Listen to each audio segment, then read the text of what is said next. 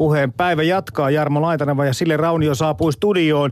Päivä vaihtui, tai aamu vaihtui päiväksi ja juontajatkin ehkä vaihtuvat, mutta aihe meillä Silja ei oikein päässyt tänään vaihtumaan. No ei se oikein tässä vaiheessa voi vielä vaihtua, kun tuolla parhaillaan vielä seurataan Donald Trumpin kiitospuhetta.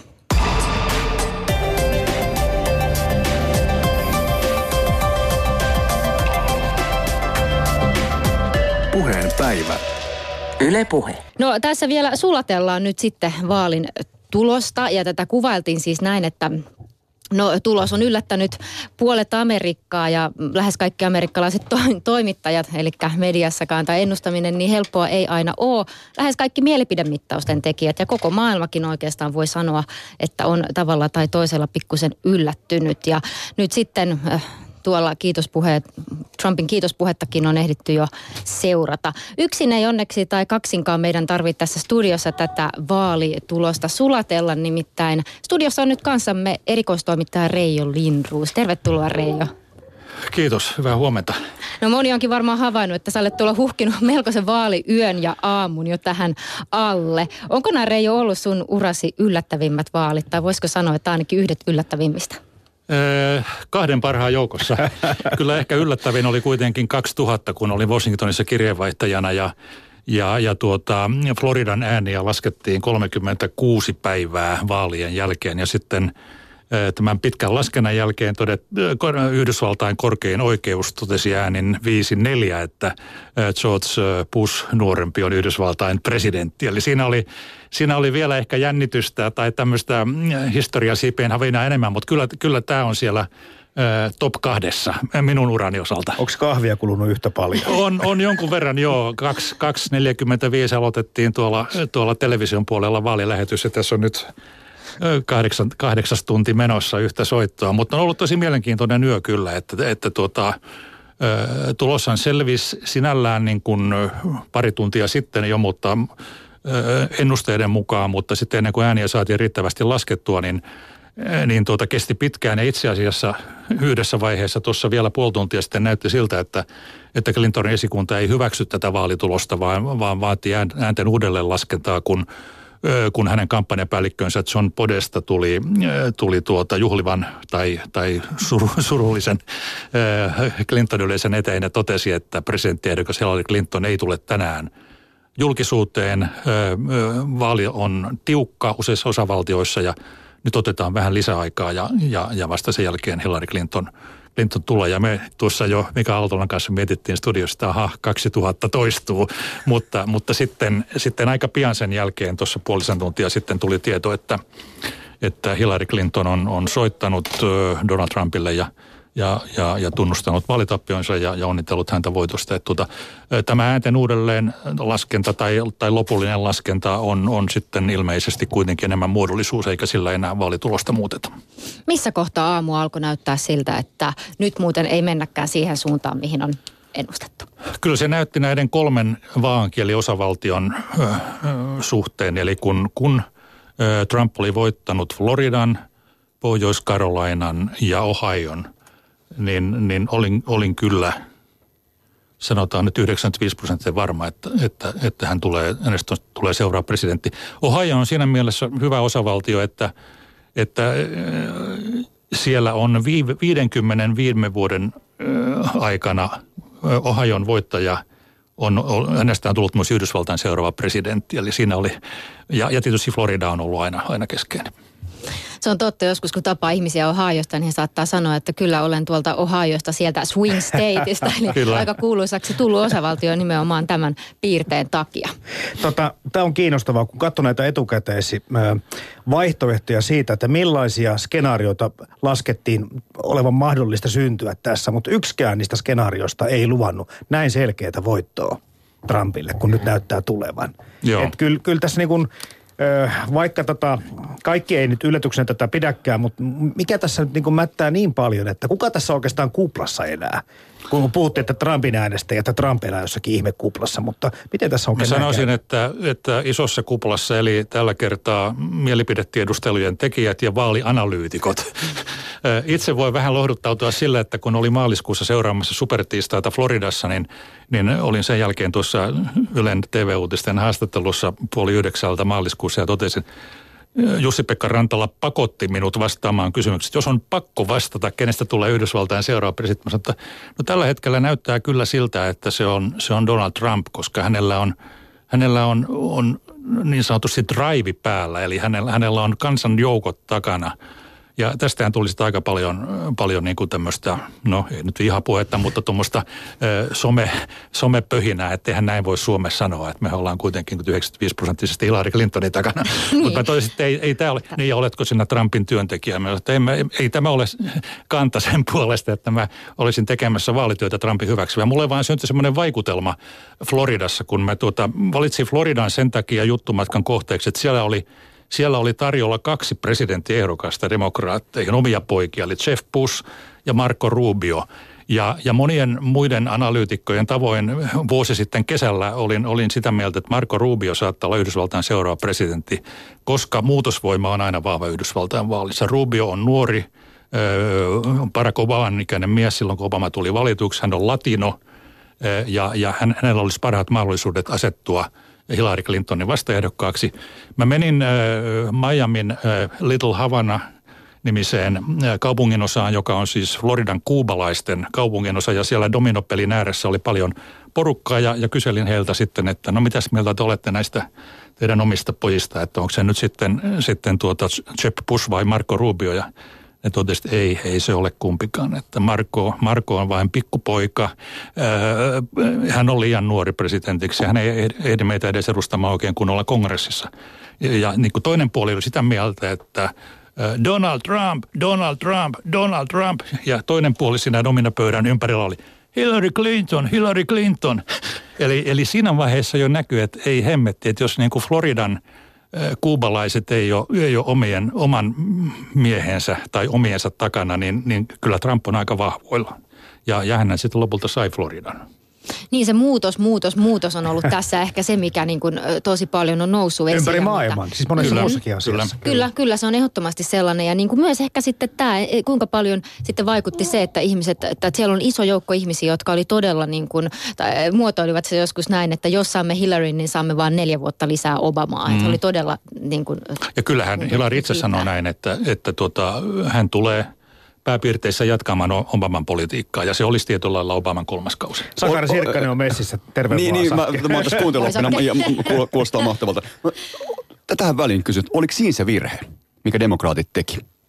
Anteeksi? Et tekikö demokraatit siinä virheen, että he lupasivat Obaman kauden jatkuvan? Voi olla. Muutospaineet on aina kovat. Niin kuin muistetaan, muistetaan tuolta 90-luvulta, silloin mä olin ensimmäistä kertaa seuraamassa vaaleja 92 Yhdysvalloissa. Meillä oli, oli tuota sotasankari George Bush vanhempi, joka oli voittanut juuri Persianlahden sodan. Ja pidettiin ihan selvänä, että hän saa jatkokauden neljä vuotta lisää. Mutta sitten sieltä yllättäen tulikin tämmöinen Arkanson nuori kuvernööri Bill Clinton, joka, joka totesi, että it's the economy stupid.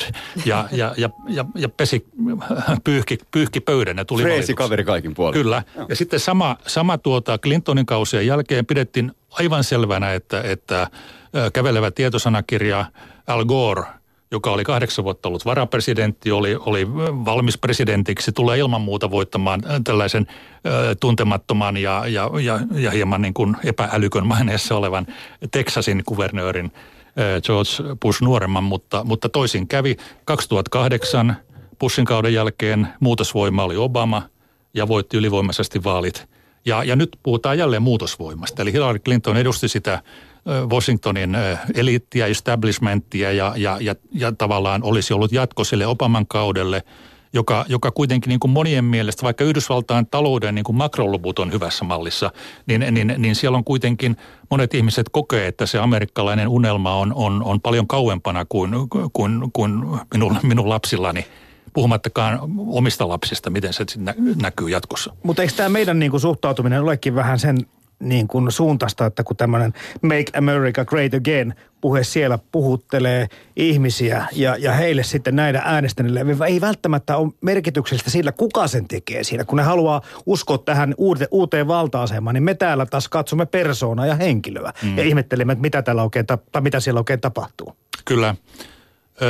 Mä sanoisin, että Trumpin sanoma oli, oli taitavasti muotoiltu tässä tilanteessa, tässä globalisaatiotilanteessa, niin kuin on tietysti Suomessakin nähty, jos paperiteollisuus ajetaan alas ja, ja, ja, ja, ja Nokia ajetaan alas ja niin edelleen. Ne ihmiset etsii muutosta. Ja, ja Trump pystyi tähän muutokseen vasta. Oli paljon ihmisiä, jotka oli sitä mieltä, että, että Trump ei, ei ole niin kuin puhetyyliltään ja, ja, ja näillä räväköillä ilmaisullaan ja epäkorrektilla puheellaan, niin hän, hän ei ole sopiva ehdokas. Mutta se viesti, jota hän vei eteenpäin, se on se, joka hyväksytään – hyväksyttiin. Ja jos, jos kahdesta huonosta ehdosta pitää valita vähemmän huono, niin se oli monelle Trump. Niin se on niin yllättävää. Olisi kiva kuulla sun mielipide siitä, että, että, että tosiaan näin, näinhän se oli ja kaikki ollaan se nähty. Mutta olisiko niin kuin Trump voinut päästä presidentiksi, nousta presidentiksi niin, että hän olisi tuonut nämä samat niin kuin lupaukset muutoksesta esille, mutta olisi ollut korrektimpi? Mä luulen, että ihmisen persoonallisuutta on, on tosi vaikea muuttaa. Mm, ja mediahan tarttuu tällaiseen, sehän on hänelle kaikki niin, ollut Hillary Clintoniltahan, Hillary Clinton on itse sanonut, että, että en ole synnynnäinen poliitikko niin kuin mieheni Bill tai niin kuin Barack Obama, vaan olen opetellut poliitikoksi. Ja häneltähän vaadittiin, että hänen pitäisi muuttaa luonteensa, hänen pitäisi olla sellainen, sellainen tota, ei tämmöinen niin kuin, päällepäsmäri – Eh, tai niin kuin yksi hänen vankkakana Joe Klein, joka on siis Time-lehden tämmöinen vanha kommentaattori ja Hillary Clintonin tukija, niin, niin hän sanoi, että sataprosenttisesti oli Hillarin kanssa samaa mieltä asioista – mutta miksi hän huutaa minulle? Why is he screaming at me? Ja, ja juuri se, että, että kun Hilari on, hän on voimakas tahtoinen nainen, monet ei pidä sitä hänen, hänen, hänen niin kuin, ö, ö, nyrkin heiluttamisesta ja, ja huutavasta puhetyylistä, vaan hänen pitäisi olla sellainen pehmeä, Bill Clinton-mainen tai sitten semmoinen verbaali akrobaatti, niin kuin Barack Obama on ollut puheessa. Ja eihän, eihän ihminen pysty muuttamaan näitä peruspiirteitä itsessään. Mm, tämä on varmasti ollut koitunut Hillaryn kohtaloksi, että hän on niin kuin, moni jotenkin kokenut sellaista jotain inhoa suorastaan häntä mm, kohtaan, kylmä, että hän ei mahu mihinkään muottiin. Mm. Onko nyt sitten niin, että, että Hillary Clintonin vuoro ei tule koskaan? Kyllä se näin on. Hän, heillä, heillähän ei ole kuin, kuin tuota vuosi-ikäeroa. Että Hillary on 69, Donald on 70-vuotias. Itse asiassa Yhdysvaltain vanhin presidentti nyt, kun, kun aloittaa, että Donald Reagan – Ronald Reagan oli, oli, oli puoli vuotta, vanhem, nuorempi kuin, kuin Trump aloittaessaan. Eli, eli, eli Hillarin, Hillary on nyt sitten entinen poliitikko, mutta heillähän on Clinton-säätiö, heillä on paljon, heillä on myöskin omaisuutta ihan riittävästi, että tuota, puhutaan sadasta miljoonasta. Bill Clintonin henkilökohtainen omaisuus 60 miljoonaa dollaria. Ja kun hän valkoisesta talossa lähti, hän oli velkainen mies, koska hän oli joutunut koko presidenttikauden käymään erittäin kalliita oikeudenkäyntejä ja, ja, ja sitten pelastus tuli muistelmista ja Clinton-säätiöistä ja niin edelleen, että tuota, kyllä he ihan mukavasti elävät. Ja siellähän on seuraava sukupolvi sitten kasvamassa. Odotetaan, milloin Chelsea Clinton astuu, astuu lavalle. tai kenties nämä Trumpin lapset, mistä sitäkään Joo, siellä on, siellä, on, siellä on varsinkin nämä, nämä kaksi tuota, Ivana, Ivana Trump ja sitten Erik, Erik Junior, jotka on molemmat tässä Trumpin, Trumpin tota kiinteistöfirmassa mukana, niin on, on erittäin taitavia poliitikkoja. Mä olin tuolla puoluekokouksessa heitä kuuntelemassa. Ja, erittäin ja taitavia puhujia. siellä jo, että tota, sanotaanko ei, ei isänsä tyyppisiä, enemmän tämmöisiä mm, niin peruspoliitikotyyppisiä analyyttisiä puhujia. Toisaalta Donald Trumpia ei varmaan ole olemassakaan, että kyllähän on siinä mielessä ainutlaatuinen tyyppi. Mm, jossain vaiheessa sanottiinkin, että nämä lapset voi olla kenties Trumpin niin kuin kampanjan pelastus sellainen, että Joo, he vetoo niin erityyppisiin ihmisiin sitten kuin ehkä Trump kyllä. itse. Ja nimenomaan, nimenomaan tota, Ivanka ja, ja, ja sitten tämä, tämä Erik, Erik Junior, niin no, tai sanotaan Ivanka nimenomaan naisäänestäjiin Kyllä. halusi tuoda sen sille. Ja Trumphan vaihtoi sitten esikuntaansakin niin, että sinne tuli nainen, nainen kampanja johtoon viime, viime kesällä. Täällä mutta joku kirjoittaa boksissa, että Michelle Obama, loistava puhuja, toivottavasti innostuu politiikasta ja on sitten näitä Clintonin ja ehkä Trumpin lapsien kanssa kisaamassa jossakin vaiheessa. Joo, Michelle Obama, Obama teki kyllä niin kuin todella, todella hienon vaikutuksen demokraattien puoluekokouksesta. Kyllä hän, hän piti, piti niin kuin loistavan puheen siellä ja on nyt myöskin sitten Hillary Clintonin kampanjassa ollut, ollut se keskeinen, Mutta ei auttanut. keskeinen. Ei auttanut ja, ja, ja Barack Obama on kyllä todennut, että monet puhuvat, puhuvat Michelistä äh, ehdokkaana, mutta teen parhaili, jotta hän ei lähtisi politiikkaan. mutta no Clintonin osalta ehkä näin ollut, että huhut liikkuu, että, että jo, jo Arkanson aikana niin Hillary oli todennut, että, että ehkä minusta tulisi parempi kuvernööri kuitenkin, mutta Bill oli sitä mieltä, että näistä ei näin konservatiivisessa osavaltiossa voida valita. Että. Joko näistä vaaleista tiedetään näiden äänten jakautumisesta se, että onko näin, että, että valkoinen työväen luokka on sitten tämän näiden vaalien ratkaisija ollut? Mun mielestä valkoinen työväenluokka ei pysty ratkaisemaan vaaleja, että kyllä, kyllä Trumpilla pitää olla paljon laajempi koaliitio. Ehkä on käynyt niin, että, että sellaisia perusrepublikaaniäänestäjiä, siis tätä hyvin toimeen tulevaa republikaaniväkeä on sitten kuitenkin Trumpin, Trumpin, vaikka he periaatteessa eivät hyväksy sitä, mitä Trump edustaa näin arvomaailmaltaan ja, ja, ja puhetyyliltään, niin kuitenkin on todennut, että ei kyllä myöskään Hillary Clintonia voi äänestää. Ja, ja sitten mä veikkaisin, että myös, myös niin kuin latinoväestä osa, mulla Floridassa syntyi semmoinen vaikutelma, että latinoväestä osa, ehkä 30 prosenttia on, on sitä mieltä, että tämmöinen bisnestaustainen mies, joka heitä myös työllistää aika monissa paikoissa, niin voisi olla hyvä, hyvä valinta. Mielenkiintoista olisi tietää, miten afroamerikkalaiset on äänestynyt. On, on ilmeisesti aika selvää, että Hillary Clinton ei ole saanut taakseen – siinä määrin afroamerikkalaisia äänestäjiä kuin Obama sai aikanaan. Mm. Että, että heitä, heitä voi olla aika paljon nukkuvien puolueessa. Eli jotain näistä merkeistä oli kyllä nähtävissä jo niin kuin etukäteen, että Joo. ei lähde liikkeelle ihmiset tai tietyissä väestönosissa innostus ei tule olemaan samanlaista. Joo, äänestysprosentti varmaan on aika korkea, koska uusia rekisteröityneitä äänestäjiä oli, oli tosi paljon, noin 50 miljoonaa oli, oli rekisteröity, kuinka paljon heitä sitten loppujen lopuksi kävi uurnilla, mutta on ihan selvää, että Trump on saanut – uurnille paljon sellaisia valkoisia surkimuksia, niin kuin Hillary Clinton heistä käytti termiä, jotka eivät ole koskaan aikaisemmin äänestänyt.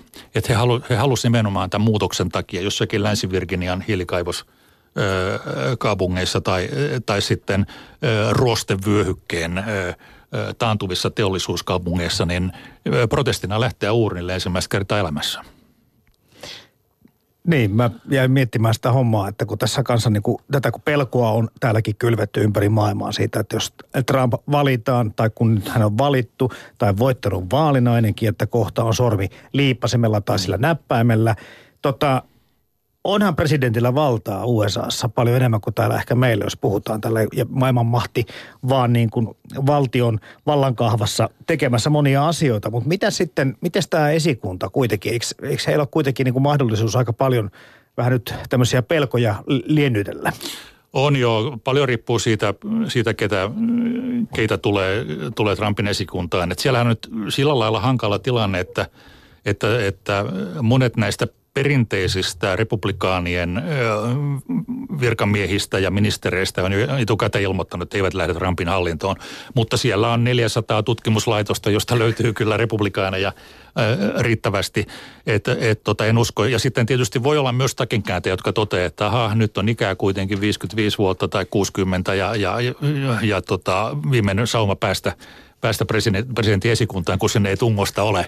Että, että tuota yhtäkkiä heistä tuleekin niin kuin ehdokkaita ulkoministeriksi tai, tai, tai mihin tahansa pienempäänkin, pienempäänkin virkaan tai, tai suurlähettiläksi Suomeen. Että tota, Trumpillahan on siinä mielessä mielenkiintoinen tilanne, että hän ei näitä vaalirahoittajia juurikaan ole.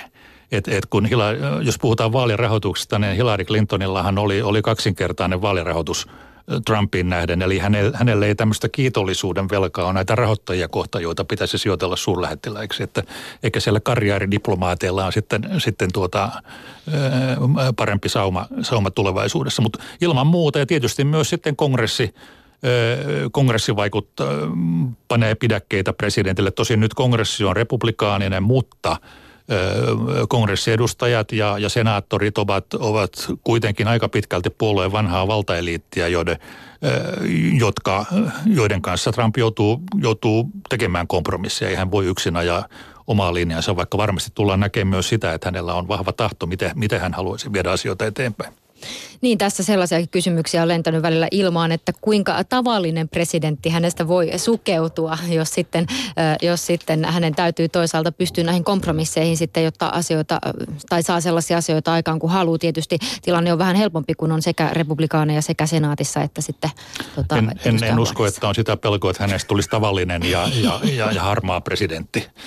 Ihminen ei luonteelleen voi, voi mitään, mutta, mutta toisaalta hän on liike-elämässä – tottunut tekemään diilejä, ja ei pelkästään televisio-ohjelmissa, vaan myöskin, myöskin kiinteistömaailmassa ja, ja, ja tota, tietää, että asioista pitää neuvotella ennen kuin ne liikahtaa eteenpäin.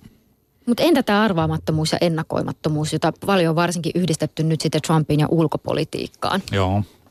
Kyllä se pelko tietyllä, tai monessa mielessä on aiheellinen, että, että maaliskuussa supertiistaan jälkeen republikaanien edellinen presidenttiehdokas Mitt Romney totesi, että – että Donald Trump on sopimaton presidentiksi ja syy on se, että hänen temperamenttinsa on sellainen, että häntä, hän, hän ei sovi presidentiksi. Ja, ja, ja viisi elävää, elossa olevaa presidenttiä on ollut sitä mieltä, että Trump on sopimaton presidentiksi. Jimmy Carter, öö, tuota, Bush vanhempi, Bush nuorempi, Bill Clinton, no Obama tietysti, koska kyse oli hänen, hänen perin, perintönsä jatkamisesta – aika näyttää. Hän on, hän on töksäyttelijä, hän käyttää kieltä, jota, joka ei sovi sivistyneelle ihmiselle.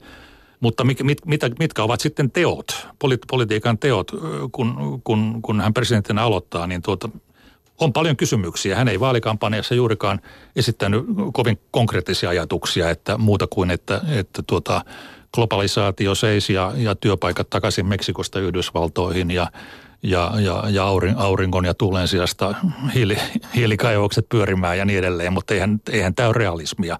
Tai että, että tuota, valmis, tuotteiden valmistus Kiinasta takaisin Yhdysvaltoihin, että, että nämä oli vaalisloganeita, mutta, mutta mikä on hänen todellinen poliittisen linjansa, niin se selviää tammikuun 20. päivän linjapuheessa toivottavasti, virkaanastiospuheessa.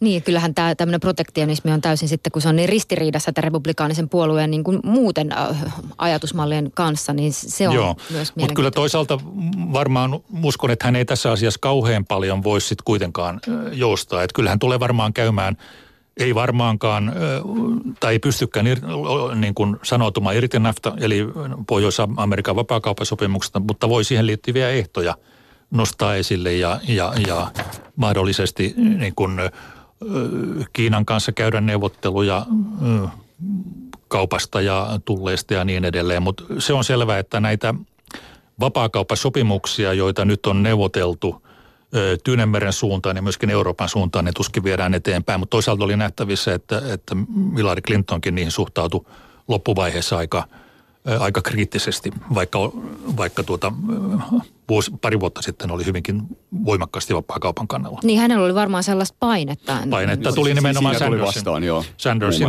toimesta tuli, tuli sitä ja, ja, ja arvelu oli, että jos Hilarista tulee presidentti, niin hän, hän kääntää takkinsa ja ryhtyy hmm. ajamaan vapaa-kauppaa. Mutta... 20. tammikuuta äh, Trumpin linjapuhe, niin minkälaisten puiden ja kuorten välissä Trump on nyt suhteessa republikaanipuolueeseen? Siellä on kaikenlaisia voimia vetää häntä eri suuntiin ja, ja tota, sitten on hän itse, jolla on vahva tahto, Joo. niin kuin olet todennut. Olisi, olisi kiva pää, katsoa herran, kur, kur, herran ja myöskin Paul Ryanin pään sisään, joka on mm. siis edustajahuoneen puhemies. Et, et, tuota, varmaan siinä niin kuin puolin ja toisin otetaan lusikka kauniiseen käteen, jos näin voi sanoa, ja todetaan, että no meillä on nyt värisuora ja olemme vallan, vallan huipulla, että, että tuota, jos me, jos me mokataan tämä, tämä kaksi ensimmäistä vuotta, niin sitten kongressi kääntyy demokraateille. Eli Yhdysvalloissa käydään pysyvästi vaalikampanjoita, että, että tammikuussa alkaa valmistautuminen vuoden, vuoden 2016 kongressivaaleihin ja, ja, ja jotain on pakko saada aikaan – aikaan, jotta, jotta asemat kongressiosalta säilytetään. Mm, kampanjointi on niin kuin siinä niin isossa osassa. Jäi miettimään tällaista, jota joskus sellainen yhdysvaltalainen politiikan tutkimusta opettava proffa sanoi, että, että hänen, hän on sen, hänen näkemyksensä oli se, että nykyään varsinkin näistä, näissä pressavaaleissa pärjää ne ihmiset, jotka osaa kampanjoida hyvin, mutta onko se sitten he hyviä hallitsemaan, niin se on niin kuin toinen kysymys. Yhdistyykö nämä kaksi piirrettä samassa ihmisessä? Joo, se, ja tähän ei oikeastaan tällä hetkellä pysty antaa minkäänlaista vastausta, vastausta koska kampanjan aikana Trumpin poliittinen linja ei, ei ole kirkastunut oikeastaan miltään osin joidenkin muuri Meksikon rajalle tyyppisten asioiden kohdalta, mutta sekin on sitten, että mikä se muuri käytännössä on, että onko se, onko se joitakin muutoksia naftasopimukseen, onko se sen tyyppinen muuri, tuontivapaata tai, tai tullivapaata vientiä ja tullivapaata tuontia ja niin edelleen. Mikä on, mikä on oikeasti suhtautuminen luvattomiin maahanmuuttajiin. Myös Hillary Clinton on, ilmoitti loppuvaiheessa, että, että siirto, siirtolaislakien uudistaminen on, on ensimmäinen asia, jonka hän ottaa esille – esille, jos hänet presidentiksi valitaan. Trump tekee varmaan näin myöskin. Että tota, ja, ja kyllähän hän sen tajuaa tietysti kiinteistömogulina, että, että ilman, ilman näitä vierastyöläisiä hänen, hänen kiinteistönsä eivät nouse. Että, että reali, realismia varmaan tulee, tulee lisää. Vaalipuheet on vaalipuheita ja jotakin niistä pitää tietysti säilyttää myös hallituksen ohjelmassa, mutta, mutta ihmiset myös ymmärtää, että, että kaikilta osin nämä vaalipuheet ei ole realismia. No tätä nyt varmasti sitten suurin piirtein koko maailma seuraa silmä kovana. Pari ohjetta, jotka on tullut vastaan tuolla sosiaalisessa mediassa varmaan on, on niin kuin ehkä sitten tässä näillä metreillä ainakin ihan päteviä. Katsoin, että Ruotsin entinen pääministeri ja entinen ulkoministeri myös Carl Bildt viittasi äh, tuossa joitain tunteja sitten, että fasten your seat belts, eli kiinnittäkää turvavyöt. Mm-hmm. Se on varmaan menoa nyt ja toinen oli sitten tämä vaan, että hengittäkää sisään ja ulos. Yle Puhe. Täällä puheen päivässä Jarmo Laitinen, Vasili Raunio, Sakari Sirkkanen ja onpa meillä myöskin Opo Akademiista Oskar Winberg. Ja keskustelu totta kai aiheesta nimeltä USA tai Yhdysvaltojen presidentin vaalit ja ehkäpä pieni yllätysvoitto jatkuu. Yle Puhe. Sakke go. Yeah, Oskar täällä päivystävänä dosenttina. Mahtavaa. Tota, äh, niin no siis voisi aloittaa vaikka sillä, että, että korjaamaan, jos mä väärässä, mutta neljä viisi korkeimman oikeuden tuomaria presidentti Trump pystyy nimittämään. No ei varmaan viittä.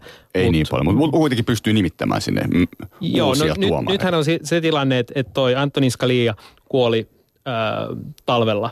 Okay. Ja, ja vaikka senaatti pitäisi niinku hyväksyä tai ainakin käsitellä sitä, että, että ketä presidentti ehdottaa sinne, niin republikaanit ilmoitti, että, että ne ei tule tekemään tämmöistä, vaan ne odottaa vaalit ja kanssa saa päättää, että, että kenestä, kenestä tulee seuraava presidentti ja hän sitten päättää uusi tuomari. Niin nyt on semmoinen erikoinen tilanne, että siellä on tyhjä tuoli odottamassa. Se on yksi tyhjä tuoli. Tällä hetkellä, joo. Kyllä. Ää, mutta sitten on se tilanne, että et, ja, ja Scalia siis oli äärimmäisen konservatiivinen, niin periaatteessa se oli jo niin kuin konservatiivisen puolueen niin oma paikka, jos sanotaan näin. Ja, ja tilanne oli semmoinen tällä hetkellä, jos, jos nyt sanotaan, että, että Trump ehdottaa sinne joku konservatiivi, että sitten löytyy neljä konservatiivista tuomaria, neljä liberaaleja ja sitten Anthony Kennedy, Anthony Kennedy, joka Ronald Reagan ehdotti 80-luvulla, mutta joka on ollut tämmöinen joskus äänestää liberaalejen mukaan ja joskus konservatiivisen mukaan, niin tämmöinen swing vote. Eli kuinka monta yhteensä näitä korkeimman oikeuden tuomareita on? Yhdeksän. Yhdeksän, Mutta tilanne on nyt se, että tämä liberaalinen ikoni Ruth Bader Ginsburg, niin hän on 83-vuotias tällä hetkellä. Anthony Kennedy on, on 80 ja, ja sitten vielä liberaali Stephen Breyer 78. Ja jos mietitään, että, että nyt Trump istuu siellä neljä vuotta, niin nämä alkaa olla aika vanhoja. Pitäisi niin kuin jaksaa ainakin neljä vuotta. Heillä on niin kuin tuo työuran pidentäminen toiminut kohtalaisesti. Joo. Ja sitten vielä, jos katsoo, niin kuin, että senaatti, niin tällä hetkellä republikaanit saa läpi, vaikka kuka ne sitten haluaa sinne. Ää, ja kahden vuoden kuluttua ti- taas äänestetään, mutta silloin senaatissa niin 25 demokraattia on taas ehdolla – ja ainoastaan kahdeksan republikaanisia paikkoja, niin aika, aika vaikeaksi menee, jos, senaat, jos demokraatit haluaa viedä senaatin kahden vuoden kuluttua. Aivan. No vielä paluutaan korkeimman oikeuteen, että siellä siis on todennäköisesti, että menee enemmänkin kuin yksi tuomari uusiksi tässä jatkossa alkavalla presidenttikaudella. Mutta mitä merkitystä sillä on? Mitä merkitystä on korkeammalla oikeudella Yhdysvalloissa? Äärimmäisen suuri äh, tota, ero korkeimmassa oikeudessa. Et, et nyt katsotaan muutama keissi, joka on aika niinku tärkeä, että aborttikeissi Roe v. Wade, joka 73 päätettiin, niin se on semmoinen, mitä konservatiivinen liike on, on siitä asti halunnut tuoda takaisin korkeammaan oikeuteen silloin, kun olisi konservatiivinen enemmistö. Ja mä luulen, että, että, että ihmiset ja äänestäjät, ne ei ole tietoisia siitä, että nyt periaatteessa voi olla, että, että tällä tuloksella niin, niin saadaan abortit taas kriminalisoituksi Yhdysvalloissa. Voiko tämä todella tapahtua? Voi. Niin, niin se, se tuntuu jotenkin niin uskomattomalta, että kuitenkin ajatellaan tällaista ihan perus jotain vaikkapa niin kuin vallan kolmijakoa, että miten nämä voi olla näin kiinteästi yhteydessä toisiinsa.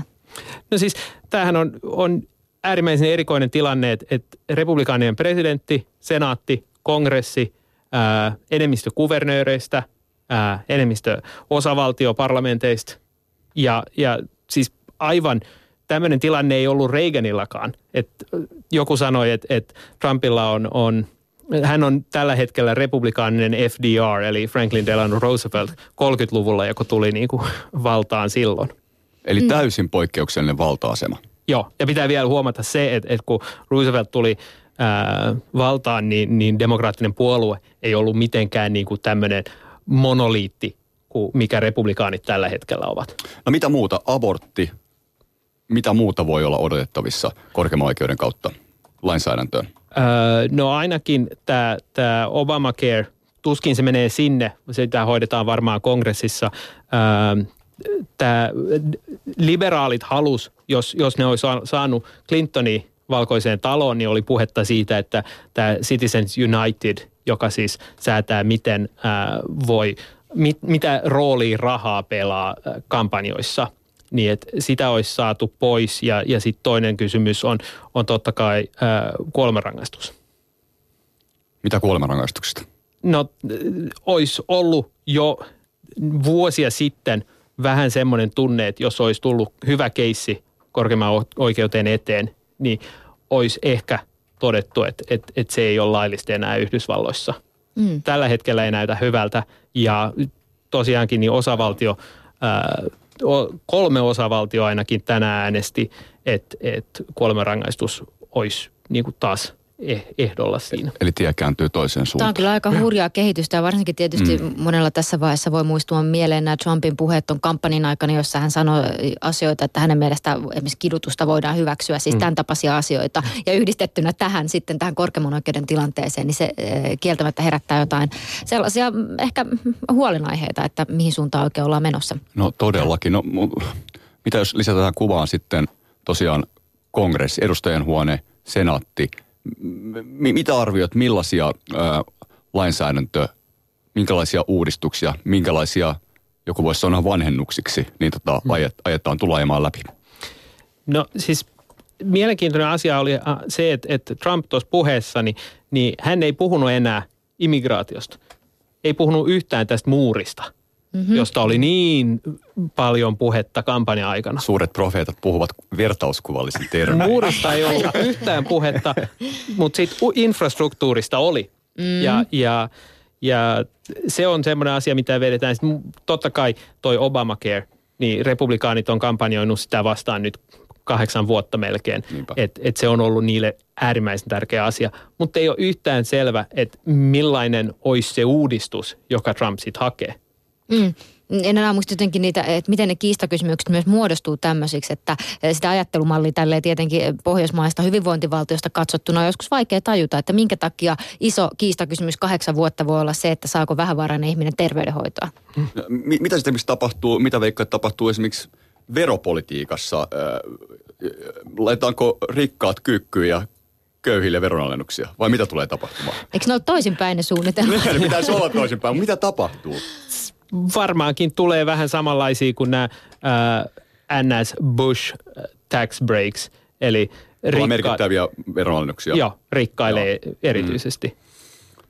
Mikä toi Clinton sanoi väittelyssä, trumped up, trickle down economics. Tota, mitä sä mietit tästä, kun nyt mä oon tässä pitkin aamua kanssa katsellut näitä pörssikurssien tai talousvaikutuksia, että ensin epäiltiin, että saattaa tulla niin kuin 20-30 prosentin notkahdus ja kullan hinta nyt näyttää ole, olleen nousussa ja muuta, mutta nyt näyttää että kuitenkin, että markkinat on kohtuullisen rauhallisesti ottanut vastaan tämän tuloksen. Joo, kyllä ne varmaan stabilisoituu aika, aika nopeasti ja katsotaan nyt, nyt niin kuin sitä, mitä mä ainakin seuraan, on se, että, että ketkä Trump nyt nimittää niin kuin hallintonsa, koska on ollut paljon puhetta, että, että hän ottaisi esille tämmöisiä niin kuin kampanjahahmoja, kuten Rudy Giuliani tai Newt Gingrich, jotka on niin kuin erittäin, erittäin konservatiivisia ja, ja ehkä niin kuin vähän yesterday's paper. Uh, Mutta jos hän sitten taas niin kuin lähtisi nyt puheessahan hän puhui siitä, että haluaa olla niin kuin koko kansan presidentti. Et, et katsotaan, että jos hän niin kuin nimittää nämä, nämä omat kannattajansa ja, ja konservatiiviset fanit, vai tuleeko hän niin kuin vähän vastaan nyt? Joo. Mm. Tuossa kun Newt Gingrichin mainitsit, niin luin tuossa mielenkiintoisen artikkelin äh, tasolla Financial Timesista eilen, että, että siinä tavallaan jäljiteltiin tätä niin kuin Trumpin retoriikkaa ja tätä vihapuhetta, hate politics, mistä puhu, on puhuttu puhuttu tietysti nyt viime aikoina aika paljon Yhdysvalloissa, niin että et se juontaisi juurensa sinne 90-lukuun, jolloin Clinton oli presidenttinä. Ja siellä niin tämä Kinrich oli, olisi ollut yksi hahmo, jolle tavallaan siis tämä Fox News-kanava ja, ja muitakin samantyyppisiä henkilöitä niin avasi mahdollisuuden tuoda esille niin kuin räikeitä mielipiteitä. Että jos silloin se niin kuin juurtu politiikkaan ja ikään kuin Trump on sitten tämmöinen niin kuin, ikään kuin latecomer tähän niin kuin jo 90-luvulla alkaneeseen niin kuin puhetyyliin. Joo, aivan. Että et kyllä Trump on tehnyt sitä, mä luulen, että se oli Obama, joka sanoi, että Trump on tehnyt sitä, mitä hän aina tekee, että muut rakentaa ja hän sitten vaan lyö niinku omaa nimensä sinne päälle.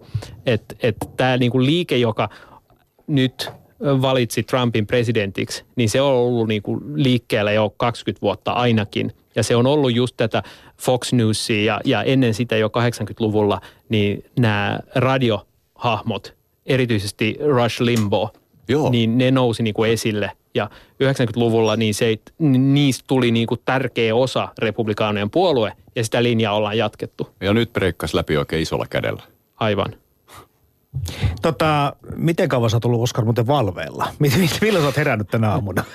Ää, mä nukuin kaksi tuntia yöllä, mutta mu- muuten, muuten on ollut pitkä päivä. Mä nukuin kolme, meni vähän veroalennukset vähän sekaisin tässä vaiheessa päivää, mutta ei mitään. Minkä, minkä voimilla sä oot ollut liikkeellä? Onko kahvia kulunut paljon sullakin? Kokista ja, Aa, koki.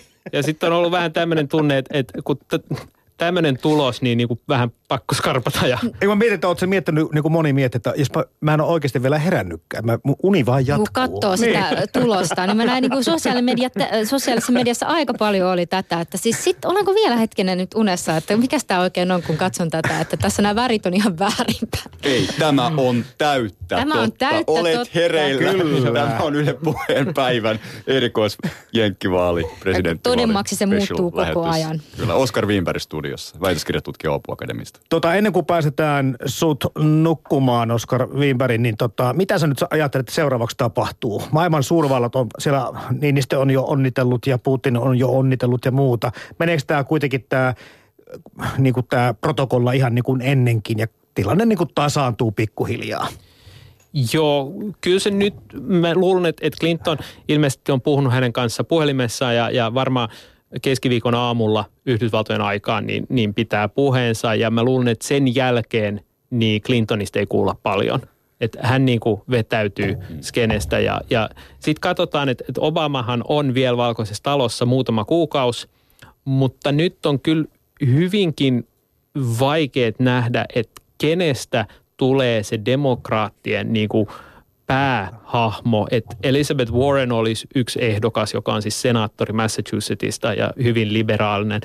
Ja, ja Bernie Sandersista hän on ollut, ollut paljon puhetta, mutta sitten Sanders, päikkäreillä. Sanders on, on niin vanha ja, ja, ja nyt kun republikaanit piti Point tota, taken. senaattiin, niin, niin hänellä ei tule olemaan mitenkään niin kuin suuri rooli siellä. Et, et hyvinkin vaikea nähdä, että kuka olisi se johtajatyyppi tällä hetkellä. Mm. Ja tämä varmaan liittyy osin siihen keskusteluun, jota tänään tuossa ihan pikkusen aikaisemmin kävin ö, Kaliforniassa asuvan ö, Silja Tirrosen kanssa, kun hän kertoi käyneensä, kun oli käynyt siis äänestyspaikalla ja sitten oli siellä tietysti pohdittu tätä tulosta, joka myös tuli yllätyksenä varsinkin sellais, Kaliforniassa sellaisille ihmisille, jotka ei sitä ehkä niin osannut ollenkaan odottaa, että me, sitten ihmiset pohtivat, että no entä jos demokraattiehdokas olisikin ollut Bernie Sanders, mutta eiköhän olisi ollut myös aivan liian niin kuin tämmöinen vasemmalla ja suorastaan radikaali niin kuin monien mielestä. Niin aamulla Benita Heiskanen toi esille sen, että, että silloin jossain vaiheessa laitettiin vastakkain Bernie Sanders ja Trump, niin, niin Sanders pärjäsi silloin niin kuin hyvin, mutta tietysti nämä on tämmöisiä aika tämmöisiä äh, artefakteja. Tavallaan. Se olikin semmoinen aika, jolloin republikaanit niin kuin kannusti Bernie, koska hän oli Clintonia vastaan. Joo, joo, Mutta et, et jos niin kuin Sandersin tota voimaa yritetään jotenkin mitata, niin esimerkiksi New Yorkissa oli tämmöinen kongressiehdokas Seafair Teachout, joka hän niin kuin kampanjoi ja, ja yritti saada valituksi. Hän ei tullut valituksi ja sitten äh, Kaliforniassa oli tämmöinen Proposition 61, jossa yritetään niin kuin rajata äh, lääkehintoja.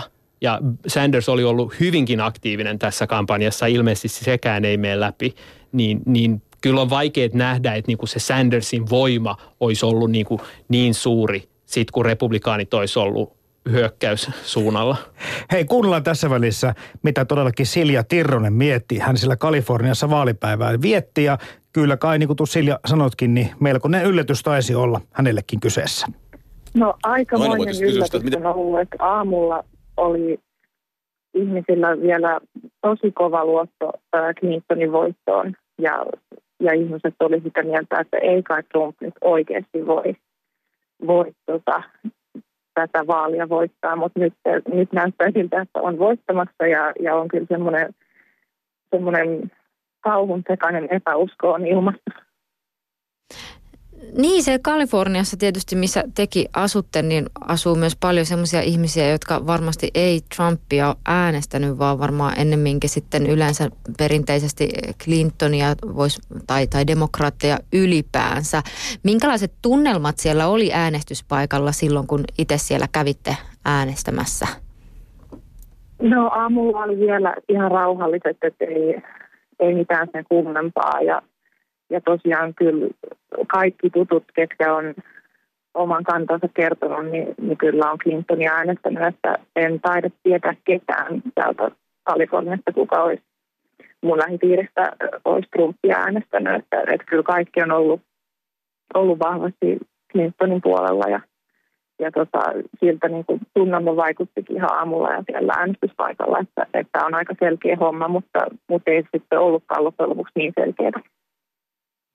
Niin se on varmaan melkoinen ilmapiirin tai niin kuin tunnelman muutos siinä vaiheessa, kun sellainen iso innostus ja odotus, mikä tietysti monilla ihmisillä myös Clintoniin on liittynyt, olisi ollut mahdollista saada ensimmäinen naispresidentti ja niin poispäin, niin kun se vaihtuu sitten siihen pettymykseen, niin ainakin uutiskuvia kun katsoo, niin näyttää, että ihmiset sua jopa niin kuin on ihan tyrmistyneitä ja itkee sen takia, että tuo tulos näyttää niin huonolta. Joo, ihmiset on aika pettyneitä ja, ja on sanonut, että tässä nyt mentiin 50 vuotta taaksepäin ajassa yhdessä illassa ja, ja tota, kovasti olisi, olisi toivottu ensimmäistä naispresidenttiä ihan vaan senkin takia, että sit jatkossa kaikissa vaaleissa voitaisiin keskittyä enemmän siihen kyseisen ehdokkaan ominaisuuksia ja kykyihin sen sijaan, että mietittäisiin, että onko nyt naispresidentti vai miespresidentti vai minkälainen presidentti kyseessä. Että, että tosiaan ihmiset on, on pettyneitä, että, että ei päästy niin kuin eteenpäin tästä asiasta ollenkaan. Niin, nyt varmaan moni tässä vaiheessa nyt miettii, että miten sitten, kun ihmiset on niin kovin jakautuneita, monien mielestä Trump ei ole ollenkaan sopiva presidentiksi ja kuitenkin nyt sitten tulos on niin kuin se on, niin, niin siinä varmaan on aika iso jakautuminen sitten nähtävissä. En tiedä, näkyykö tämmöinen jakautuminen sun mielestä siellä myös arjessa millään tavalla? No siinä äänestyskartassa aika hyvin näkyy, että, että isot kaupungit kaikki meni todella vahvasti Clintonille – ja sitten sit maaseudulla pienemmissä kaupungeissa niin äänet meni tosi vahvasti Trumpille ja nyt tässä voisi puhua vähän semmoisesta amerikkalaisesta punaviherkuplasta, että me täällä Kaliforniassa eletään semmoisessa kuplassa, että, että täällä sitä on aika vaikea havaita, että Trump on tosiaan ollut näin suosittu. Että, että täällä se vaikuttaa aika uskomattomalta, kun tosiaan isot kaupungit ja, ja tota, rannikkoalueet meni, meni tosi vahvasti Clintonille. Onko vaalien alla muuten ollut jotain sellaista, tota, mikä asia siellä on ehkä erityisesti, onko noussut jotain erityisiä teemoja pintaan vai onko se ollut lähinnä niin tämä seuraaminen sit, tai sen seuraaminen, että tuleeko sinne presidentin paikalle Trump tai Clinton? Um, no täällä on ehkä nyt tänä iltana puhuttu paljon ja jossiteltu siitä, että, että mitä olisi käynyt, jos, uh, jos Sanders olisi valittu tuon demokraattisen puolueen ehdokkaaksi, että, että aika moni on siitä miettinyt, että jos oltaisiin valittu Sanders, niin, uh, niin hänelle olisi löytynyt enemmän kannatusta, kannatusta kummastakin ryhmästä, sekä demokraattia että republikaanien äänestäjistä. Mutta sitä nyt ei voida, ei saada koskaan tietää, että miten olisi käynyt, mutta, mutta tota, tosi paljon ihmiset siitä puhuu, että, että miksi olisi, olisi päätetty toisin. Miten siellä nyt sitten vaali tai illaksi kääntyvä vaalipäivä jatkuu? Kello alkaa sielläkin olla jo aika paljon. Öö, en tiedä, miten tästä jatkuu. Varmaan aika, aika hiljaisessa tunnelmissa täällä, täällä Kaliforniassa ainakin, että ei, en usko, että on isoja bileitä missään. Voi olla toiset tunnelmat jossain toisissa osavaltioissa, mutta luulisin, että täällä, täällä tota, ihmiset pysyvät kotona ja rauhallisissa tunnelmissa, että ei nyt taida olla kauheasti syytä juhliin. Taitaa olla niin, että ne parhaat tai, tai juhlat on lähinnä siellä Trumpin vaalivalvojaisissa. Joo, taitaa olla juhlat siellä ja jää muilta juhlat juhlimatta. Näin kertoi tänä aamuna Silja Tirronen Los Angelesista, Kaliforniasta. Yle Puhe. Otetaan tässä kohtaa jo mukaan kansainvälisen politiikan asiantuntija Ville Sinkkonen. Terve. Moikka. Tota, ennen kuin mennään aiheisiin, suurin ulkopoliittisen aiheisiin ja muihin arvopolitiikkaan, niin pakko on sultakin kysyä, kun olet tätä keissiä tässä katellut ja totutullut tulokseen, että miltä se tuntuu, miltä se näyttää, miten yllättynyt olet? No kyllä mä melkoisen yllättynyt olen, mutta mä varmaan jaan sitä aika monen muunkin asiaa tänä aamuna kommentoineen näkemyksen tästä, että et musta tuntuu, että ne ihmiset, jotka pyörittelee noita numeroita ja kalluppeja, niin voi tässä sitten ruveta pohtimaan, että olisiko aika, aika miettiä jotain uusia malleja. Ihan totta, nämä työkalut. Tästäkin on aikaisemminkin puhuttu, koska ihan, kyllähän jytkyä täällä meillekin samalla tavalla. Vähän niin kuin osattiin ounastella, mutta mikään ei kertonut niistä perinteistä kaavoista, kun lasketaan, oven suukyselystä puhumattakaan, niin sitä totuutta. Et ehkä tämä voi viedä tätäkin asiaa jollakin tavalla eteenpäin. Ja kyllä sitä varmasti ainakin pitää käydä jonkun sorttinen keskustelu, se on päivän selvää.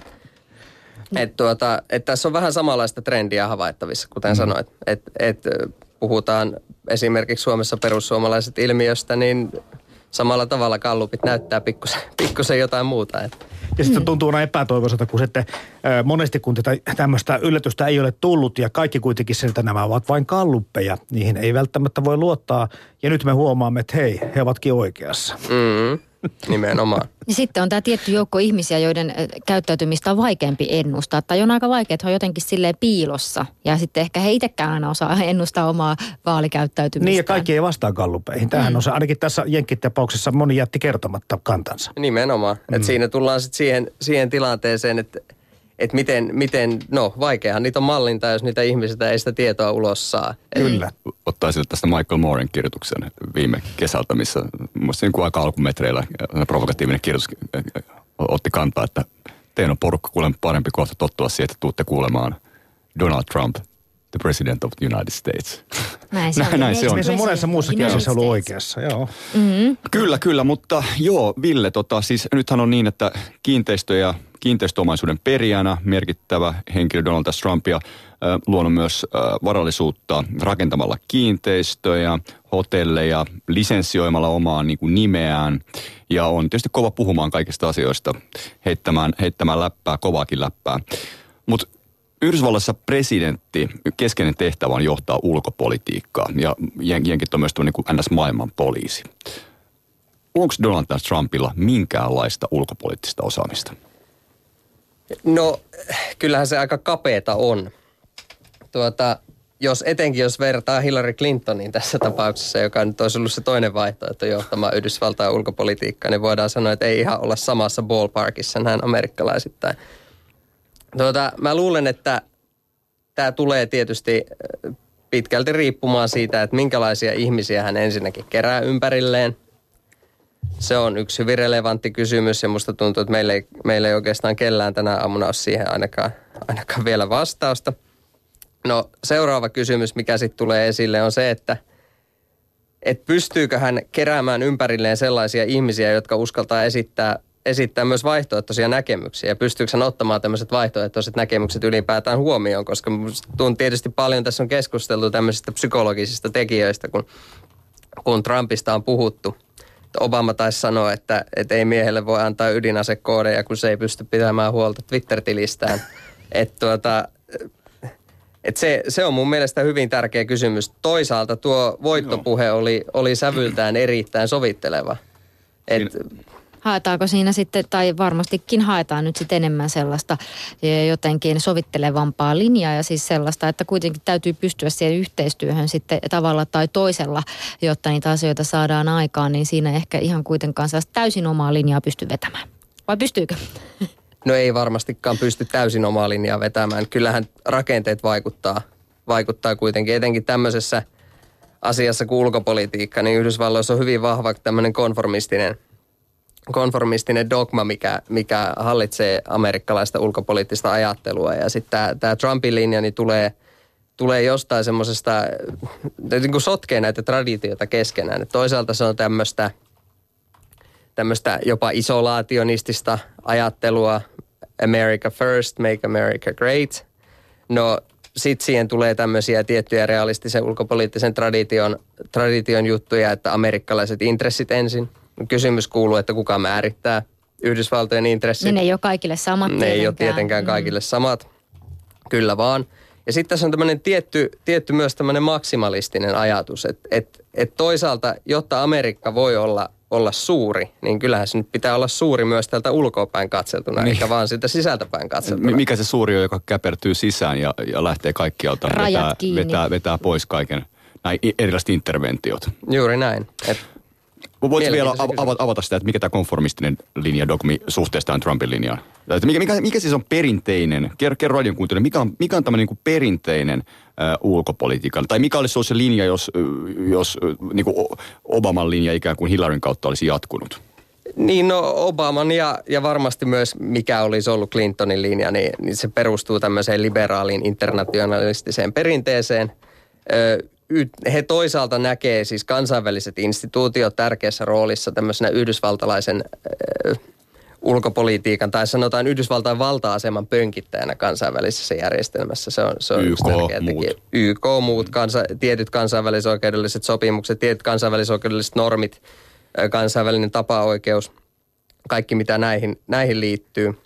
No sitten toisaalta he myös ajattelee, että, että amerikkalaisen ulkopolitiikan tarkoitus on jotenkin personifioida näitä Yhdysvaltojen arvoja. Että mikä, millainen toimija Amerikka on, demokratia, ihmisoikeudet, vapaudet. Et, et se, se perustuu niin pohjimmiltaan tällaisen ajatteluun. Ja sitten nämä interventiot, joita Yhdysvallat tekee maailmassa, niin pohjimmiltaan niiden takana on paitsi tietysti kansalliset intressit, mutta myös, myös tämmöinen tosi vahva arvopohja siitä, millainen toimija Amerikka on maailmassa. Okei, okay, just näin. Ja nyt kun on tämä, tämä on se linja, joka olisi varmaankin jatkunut Hillary Clintonin, jos olisi valittu presidentiksi, niin miten näet ö, käytännössä? Nyt tietysti, jos katsotaan maailman tilannetta, niin ollaan, ollaan tosiaan, tosiaan aikamoisessa jännittenisyyden tilassa. Venäjä, Syyria, Ukraina, Brexit – EU-ssa ongelmia. Äh, mi, mi, millaisena näet äh, Trumpin johtamana Yhdysvaltain ulkopolitiikan linjan? Joo, mä luulen, että mulla ei tuo, tuo ole kauheasti vastausta, kun ei tunnu olevan kellään muullakaan. Et, et, et Trump on suuri, suuri tällainen... Äh, Minkälaisia vihjeitä vaalitaistelu, vaalikeskustelut antaa? Niin no se antaa, siinä on oikeastaan kolmenlaista – kolmenlaista semmoista keskeistä sanomaa, mikä Trumpilla on.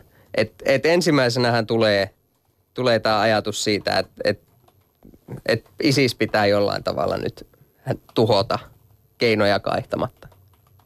Se on yksi kysymys. Mitä se konkreettisesti tarkoittaa? Häneltä yritettiin sitä niin tuossa väittelyiden aikana pikkusen saada selville, että mitä se nyt niin konkreettisesti voisi olla. Tarkoittaako se, että, että viedään, viedään tuota sotilaita sinne tarkoittaako se jotain, jotain niin kuin massiivista pommituskampanjaa, mitä, mitä se niin kuin konkreettisesti tarkoittaa, kukaan ei tiedä.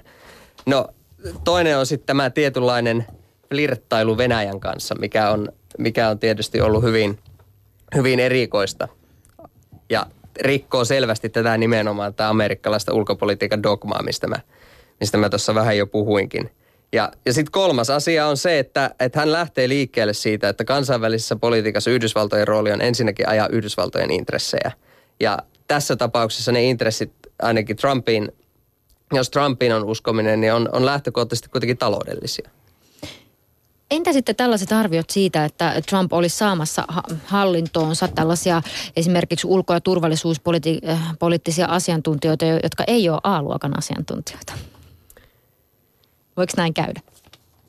No se on mielenkiintoinen kysymys tietysti siitä, että kuka on A-luokan, kuka on B-luokan asiantuntija, mutta, mutta sehän on totta, että siitä puhuttiin jo silloin, silloin tuota, demokraattien esivaalien aikaan, että, että Clintonhan ra, siis keräsi ympärilleen aivan massiivisen tiimin mm. ulkopoliittisia asiantuntijoita. Siis silloin satoja ihmisiä, jotka on jollain tavalla affilioituneina Hillary Clintonin kampanjaan. No, se, no siitä puulista voi olla vähän vaikea lähteä ammentamaan.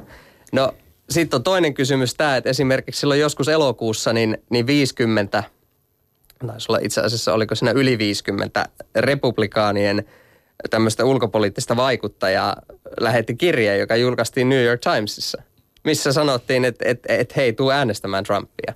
Niin, niin tässä mielessä, niin ok, jos nämä on ne asiantuntijat, niin, niin Trumpin pitää sitten ammentaa jostain muualta. Mutta mut mä niin kuin vähän ounastelen, että hänellä on kuitenkin joku tarve – saada sinne mukaan tämmöisiä, tämmöisiä republikaaneja, jotka on ollut jollain tavalla keitettynä jo kansainvälisen politiikan liemessä. Aivan. Mutta se on eri asia, ketä ne henkilöt tulee olemaan ja kuka on valmis hyppäämään siihen kelkkaan. Niin, minkälaista linjaa he sitten ottaa? Niin ja semmoinen homma huomio, että moni ihan kyllä mielellään siirtyy voittajan puolelle. Sitten kun yhtäkkiä tajutaan oikeasti republikaanien riveissä se, että me todellakin voitimme, meillä on enemmistö kongressissa, senaatissa, tämä korkeimman oikeus kaikki nämä jutut menee, niin kyllä kai siihen niin kuin helppoa lähteä, tai helpompaa lähteä mukaan. Niin, ja ehkä ajattelee, että sitten välttää, tai että jos lähtee mukaan siihen, pystyy jollain tapaa vielä vaikuttaa, ettei asiat luisu ihan mihin sattuu. No toivottavasti ei luisu. Se otit tuossa, Ville, kolme pointtia, eli ISIS pitää kukistaa tavalla tai toisella, ja intressit olisi jonkinlaisessa muutoksessa.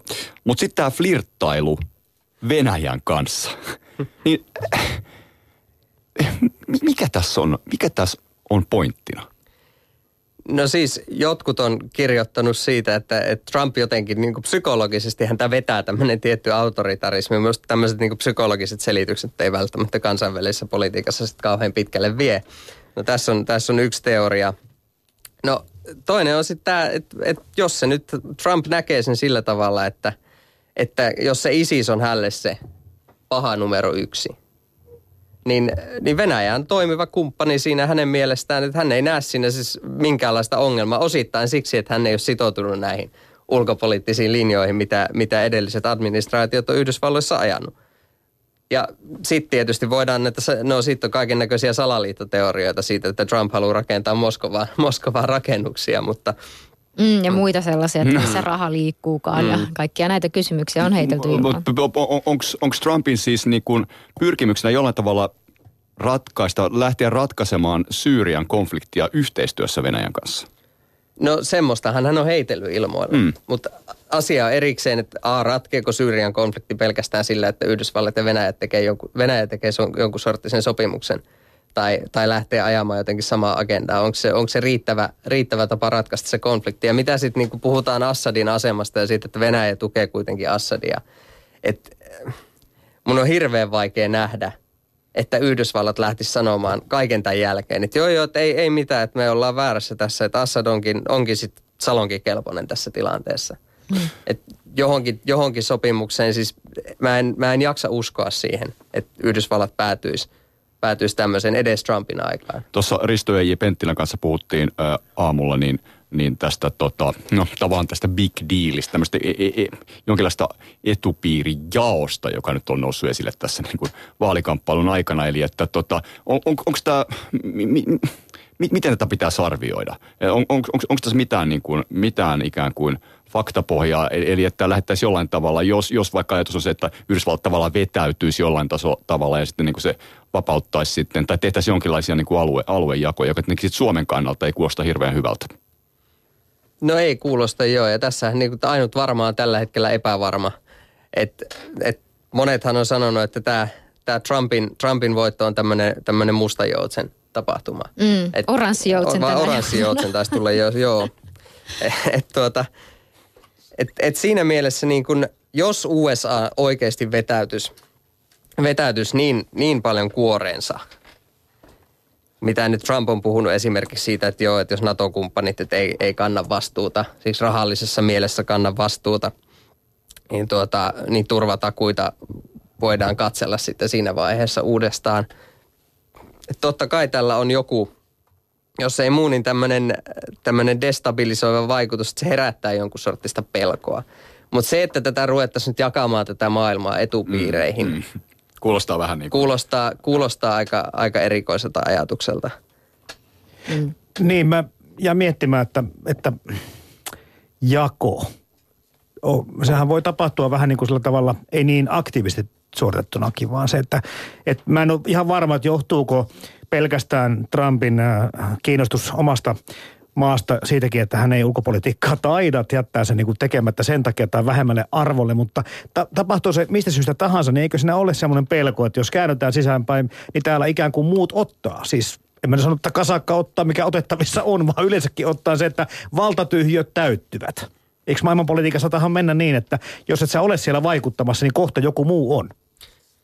Kyllähän se tahtoo niin menemään, mutta, mutta sitten pitää muistaa, että että ok, voidaan jossain Euroopan tasolla esimerkiksi, niin vaikka, vaikka nyt Amerikka vähän kääntyykin sisäänpäin, niin eihän Euroopassa kuitenkaan ole, ole valloillaan mikään valtatyhjiö sinänsä. Että et sitten niillä raja-alueilla näitä voi syntyä näitä tyhjiöitä, mutta jos ajatellaan nyt vaikka Suomen asemaa, niin Suomi on kuitenkin sen verta, sen verta vahvasti mukana tässä yhteisessä eurooppalaisessa rintamassa, että et mä nyt en näe sillä ainakaan tämmöisiä niin kuin ylihuomenna vaikutuksia. Et, et sit, no, meidän pitää katsoa, mihin tämä menee. Me ei, me siis Trumpin ulkopolitiikasta tai ulkopoliittisista ajatuksista vaan tiedetään yksinkertaisesti niin hirveän vähän. Ja kansainvälisen politiikan tutkijat ylipäätään – ja tänä aamunahan se muuten nähtiin, että politiikan tutkijat ylipäätään on huonoja ennustelemaan asioita. Taksikuskit on parhaita, niin. se on kyllä totta. Niin, ja yksi sellainen, yksi sellainen aspekti, joka mua kiinnostaa tässä myös, ja johon tuossa juuri myös Twitterissä törmäsin, jota jonkun verran on ö, keskusteltu, että miten esimerkiksi nämä ilmastopoliittiset asiat, että ne on aika isoja juttuja mm-hmm. kuitenkin. Joku tuolla twiittasi menemään, että suurimpia häviäjiä ovat kaikki ne lajit, jotka häviävät, kun Trump tekee uutta ilmastopolitiikkaa, tai ei ehkä, jos hän ei esimerkiksi sitoutuisi tällaisiin sopimuksiin. Minkälainen kysymys tämä on? Tämä on musta, mua, ainakin, mua ainakin kiinnostaisi tietää, jos sitä joku kukaan tietää. No, tämä on relevantti kysymys, kysymys niin kuin, paitsi, että, että tässä puhutaan niin tämmöisestä globaalitason uhasta, joka on sitten helppo siirtää tämmöisten, tämmöisten päiväpoliittisten kysymyksen, kysymysten taakse tai jollain tavalla siirtää syrjään. Obama kommentoi tätä Atlantic-lehden haastattelussa, että, että ilmastonmuutoksen, ilmastonmuutoksen suhteen niin on, se on hirveän vaikea, vaikea perustella, että sen eteen pitää tehdä kovasti duunia, koskapa – se ei näyttäydy samalla tavalla kuin joku Syyrian kriisi tai joku, joku Egyptin vallankumous tai joku, joku tämmöinen akuutti, akuutti tila. Siinä on, siinä on tämä ulottuvuus. No sitten voidaan ajatella kansainvälistä politiikkaa tämmöisten, tämmöisten niin kuin pitkäaikaisten uhkien ja myös pitkäaikaisten intressien ja myös lyhytaikaisten uhkien, lyhytaikaisten intressien pohjalta. Ja, ja tässä tapauksessa, kun kyseessä on tämmöinen pitkäaikainen uhka – joka on myös pitkäaikainen intressi, että se asia saataisiin jollain tavalla ratkeamaan, niin tuota, tämmöinen impulsiivinen kaveri kuin Trump, niin mä en tiedä, onko hän oikea, oikea ihminen hoitamaan tätä. Jos USA lähtee kyseenalaistamaan, tai kun, jos, kun, niin, tätä, tätä tuota, Pariisin, Pariisin sopimusta, niin sit pitää miettiä sitä ei pelkästään siltä kannalta, että mikä tämän sopimuksen tulevaisuus on, vaan myös sitä, että mitä tekee Kiina, jonka kanssa USA on kuitenkin ollut tässä todella läheisessä yhteistyössä. Mm, tämä on niin todella maailmanlaajuinen, tosi vakava iso kysymys. Ja tietysti nythän on, on niin paljon Yhdysvalloissa ihmisiä, jotka vaikka uskoisivat ilmastonmuutokseen, niin eivät silti edelleenkään usko, että se olisi ihmisen aiheuttamaa. No olisiko ihan hämmästyttäviä jopa ne luvut. Ja tässähän niin kuin sitten Clintonin ja Trumpin nämä linjat on ollut, olisi olleet ihan toisistaan poikkeavat. Ilman muuta, kyllä. Hankala, tuo ilmastokysymys on sinänsä hankala, että et tuota, että USA ei tarvii välttämättä sanoa, että nyt me irtaudutaan tästä ja tästä, jotta, jotta he tekee tälle hallaa. Koska pelkästään niin kuin sisäpoliittiset energiapolitiikan muutokset vaikuttaa suoraan päästöihin. Että se sopimus on palaa paperia, mutta se, se mitä se niin kuin konkreettinen, konkreettinen tekeminen sit siellä, siellä energiapolitiikan puolella on, mitä Trumphan on lupailu, että, että Yhdysvaltain energiatuotantoa lisätään ja öljyä porataan ja et cetera, et cetera. Ja sitten on tietysti niitä ihmisiä, jotka ei välttämättä aina välitäkään siitä konkretiasta. Esimerkiksi osa Trumpin kannattajista on ollut tällaisia. Ja seuraavaksi kuullaan pieniä otteita tällaisten kannattajien ajatuksista. Tapasin heitä puoluekokousten aikaan kesällä. Ja tässä ensimmäisessä on esimerkiksi hyvin tulee esiin se, että mihin se suosio on voinut perustua tässä Make America Great Again lainissa. Donald Trump's going to make America great again. How do you think that's going to happen? Well, you know, uh, I don't think he's he's figured that out yet. But you know what? He doesn't need to. If he decides I'm going to build a casino somewhere, okay, well, he starts working out the deal. You know, can we do this? He hasn't designed the casino yet. He waits until he knows he's going to get the go ahead. He's going to find the best guys he can. But you know, he's not going to call up the best guys we've got and say, "Hey, how about helping me with a plan?" Before I even get elected. You know, it might be wasting their time. He'll wait until he gets elected, then he'll call them up, they'll put together a plan. Ja siinähän Fanny jo ennustelikin, että hän odottaa, siis Trump siihen saakka, kunnes kun hän tulee valituksi ja sitten hän tekee suunnitelmat. Ja kun mä kysyin häneltä, että no miten sitten tämä, että kun hän, Trump sanoo, että teen Amerikasta jälleen suuren, niin mitenkä se sitten tapahtuu, niin sitten vastasi tuo Fanny, että no eihän se haittaa, vaikkei sitä kukaan tietää, että sehän sitten selviää jossain vaiheessa vaiheessa. Että pääasia, että ilmeisesti yritystä ja ajatusta on sellaisia, sellaisia mm, keskusteluja käytiin siellä. Myöskään tämä tulevan presidentin persoonallisuus ei kaikkien mielestä ole tärkeää. Esimerkiksi tämmöinen meiniläinen puoluekokousedustaja sanoi mulle kesällä, että hänelle tärkeämpää näissä presidenttikandidaateissakin ja muissa päättäjissä on esimerkiksi se, minkälainen moraali heillä on ja arvot. I really uh, go more about morals and principles and values, and personalities can be all over the place, you know.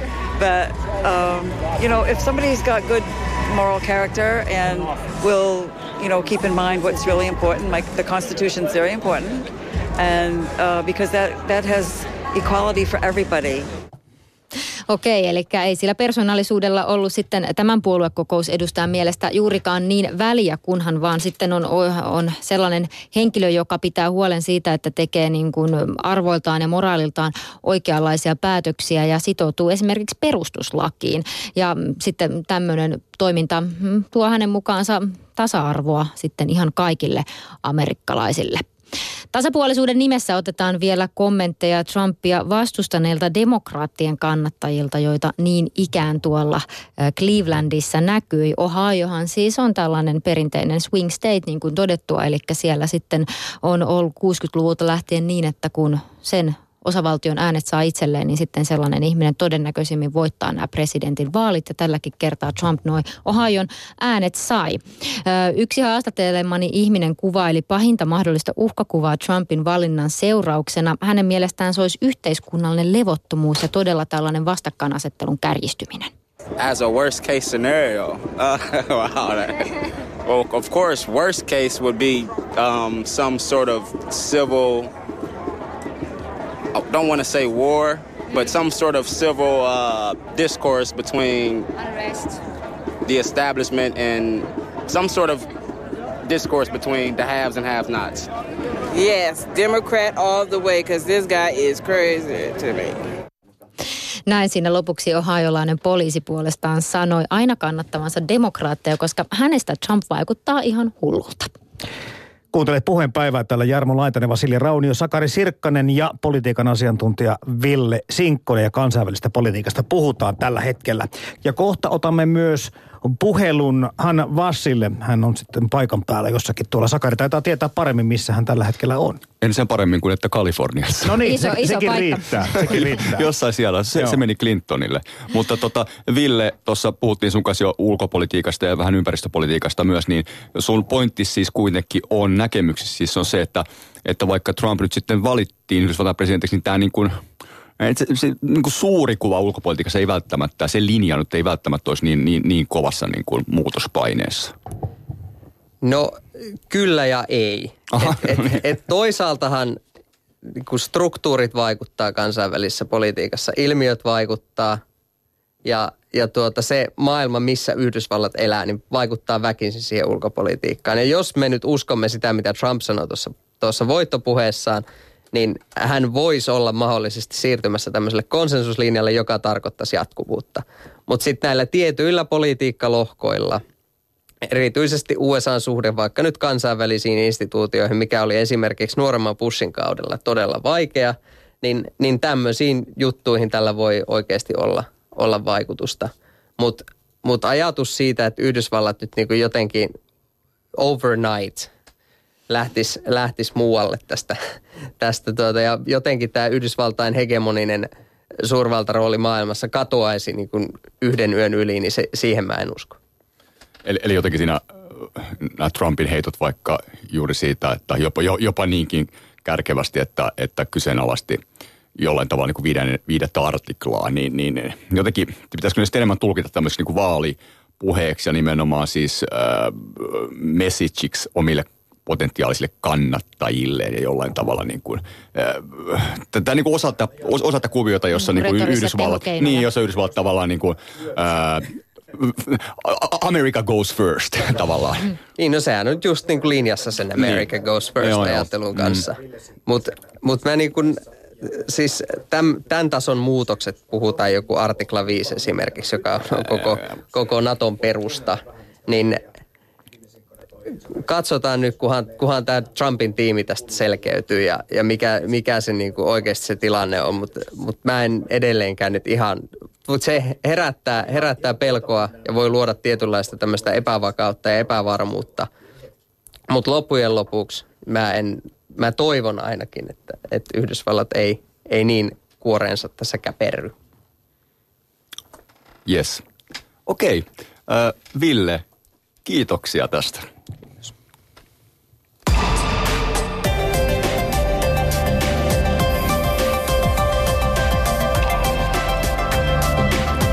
Puheen päivä.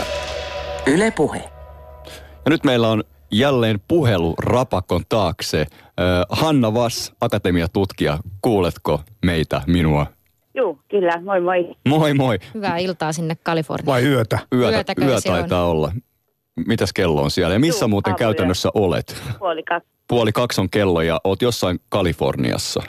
Kyllä, uh, Davisin kampuksella tarkkaan ottaen uh, Pohjois-Kaliforniassa.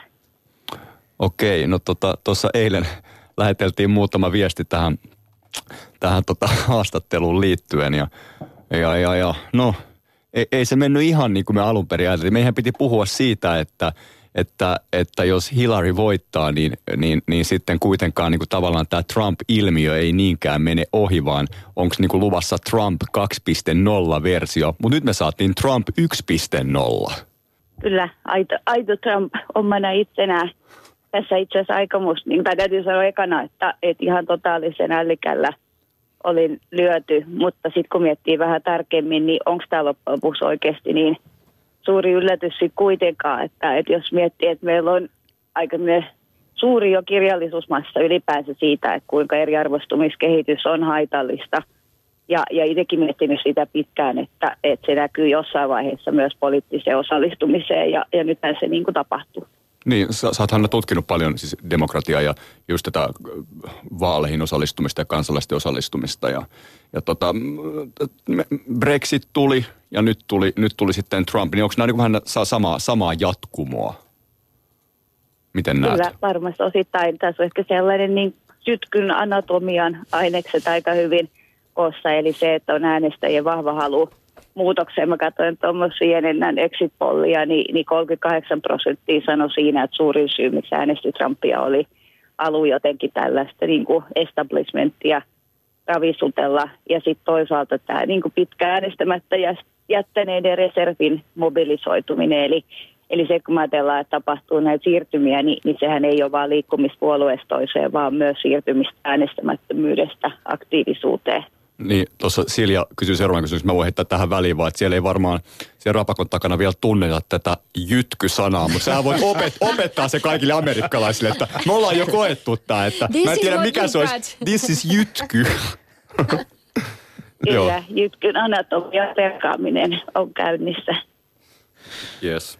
Mm, Joo, tuossa juuri mietittiin, että varmaan monella toimittajalla mennyt tänään kysymykset ihan uusiksi ja niin kuin tässä niin mietitty sitä, että mitkä kaikki asiat tähän on sitten tuonut tähän Trumpin voittoon näitä elementtejä. Onko se nyt sitten niin, että on haluttu muutosta, mutta ehkä sitten äh, sitä, äh, se on ajateltu, että sitten tavallaan se hinta voi olla mikä se on, kunhan niin kuin joku asia ja poliittiset asiat yhteiskunnassa varsinkin muuttuu.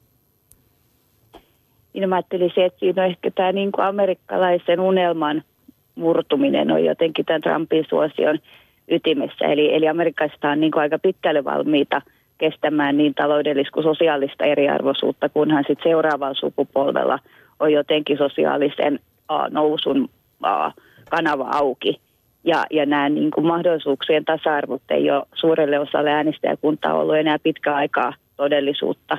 Eli jotenkin niin kuin Trump kykeni uh, näkemään ehkä tällaisen, niin kuin voisi sanoa, poliittisen mahdollisuusrakenteen ja, ja kanavoimaan sitten tästä niin kuin unelman murtumisesta syntyneen petetyksi tulemisen tunteen uh, ehkä ensin niin kuin uhmaksi ja, ja sitten lopulta suoranaisessa vihaksi. Ja, ja sitten taas toisaalta miettiä, että, että mitä Hillary tuossa alkusyksyssä, tai alkusyksynä viittasi näihin Trumpin kannattajia ikään kuin surkimuksina, niin, niin se tuskin sitten taas auttoi asiaa, vaan se vaan vahvisti sitä – Trumpin ikään kuin eliitin vastaista sanomaa. Tänään moni jo tuolla katsoin tuota sosiaalista mediaa vähän, minkälaisia kommentteja on lähtenyt liikkeelle, niin osa myös siellä pohtii, että no tuleeko äänestäjät nyt pettymään? Se on varmasti ydinkysymys, että nythän on valtavat tavalla odotukset ladattu.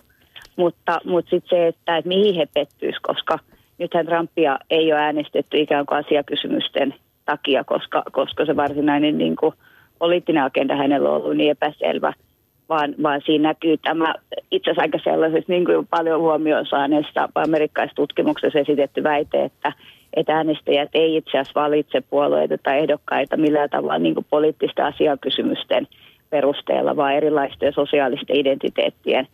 Ja nythän Trump on kyennyt tavallaan tällaisiin niin kuin maan hiljaisten identiteetin jollain tavalla vangitsemaan. Ja, ja se, että, että miten se niin kuin toivo jonka, jonka Trump on saanut nyt käsissä, niin, niin sitten alkaa näkyä konkreettisin tekoina, niin, niin siinähän se tavallaan riski tässä kaikessa piilee. Eli, eli nämä niin petetyksi tulleet massat, voiko he pettyä vielä enemmän? Mm, tuleeko työpaikkoja, lisääntyykö vauraus ja saako heidän lapsensa mm. paremman tulevaisuuden? Nä, niin kuin mitä Trump sanoi tuossa äsken puheessa, että, että forgotten men and women will no longer mm. be forgotten. Kyllä. Mutta, mutta se kuulostaa upelta, mutta sen pitää tietysti silloin konkreettisesti tarkoittaa jotain. Ja mitään konkretiaa tietenkään tuossa puheessa nyt ei ollut. No, niin jos ei se realisoidu, niin se on, silloin niin. on, on iso ongelma. Joo, toi on tosi, to, tosi mielenkiintoista analyysiä, mutta sitten toisaalta jos se niin kääntää sitten toisinpäin demokraattien vaali taistoon, niin jos katsot sitä, että kuinka se meni, niin oliko siinä kuitenkin vähän se, että että olisi pitänyt myös pystyä niin kuin paremmin tarjoamaan tätä näitä unelmia ja lupausta paremmasta tulevaisuudesta. Täysin huolimatta siitä, että mitään käytännön, käytännön tavallaan tapoja päästä sinne uudelleen, tarjota kaikille yhdysvaltalaisille se kadotettu Amerikan unelma. Että mitä käytännön, käytännön asioita ei olisi tarvitse tuoda pöydälle, mutta olisi riittänyt, oltaisiin tuotu vain esille se, että tässä on sitä, me tuodaan takaisin teille sitä Ameri- amerikkalaista unelmaa. Olisiko demokraattileirissä pitänyt myös enemmän asemoida tähän suuntaan? Niin kyllä varmasti tämä niin realismin tai idealismi ja jotenkin pragmatismin välinen ristiriita oli tässä olennainen. Ja sitten kun Hilari tavallaan ikään kuin tällaisena vastuullisena poliitikkona uh, olisi pragmatismilinjalla, niin eihän se samalla tavalla ehkä koskettanut, koskettanut sit näitä, näitä niin kuin itsensä jo valmiiksi petetystä tulevia äänestäjiä, jotka kokee, että, että se amerikkalaisen unelman todellisuus ei ole sitä, mitä sen pitäisi olla. Niin Hanna, vasta tämähän on kiinnostava just tämä asetelma, jossa on äh, nähty Hillary Clinton tällaisena hyvin niin kuin eliitin edustajana, mutta ei suinkaan Donald Trumpia, joka kuitenkin ihan yhtä lailla on eliittiä, joskin sitten erilaista eliittiä, mutta tässä niin kuin eliitin laadulla on selvästi iso väli, iso, tai paljon väliä.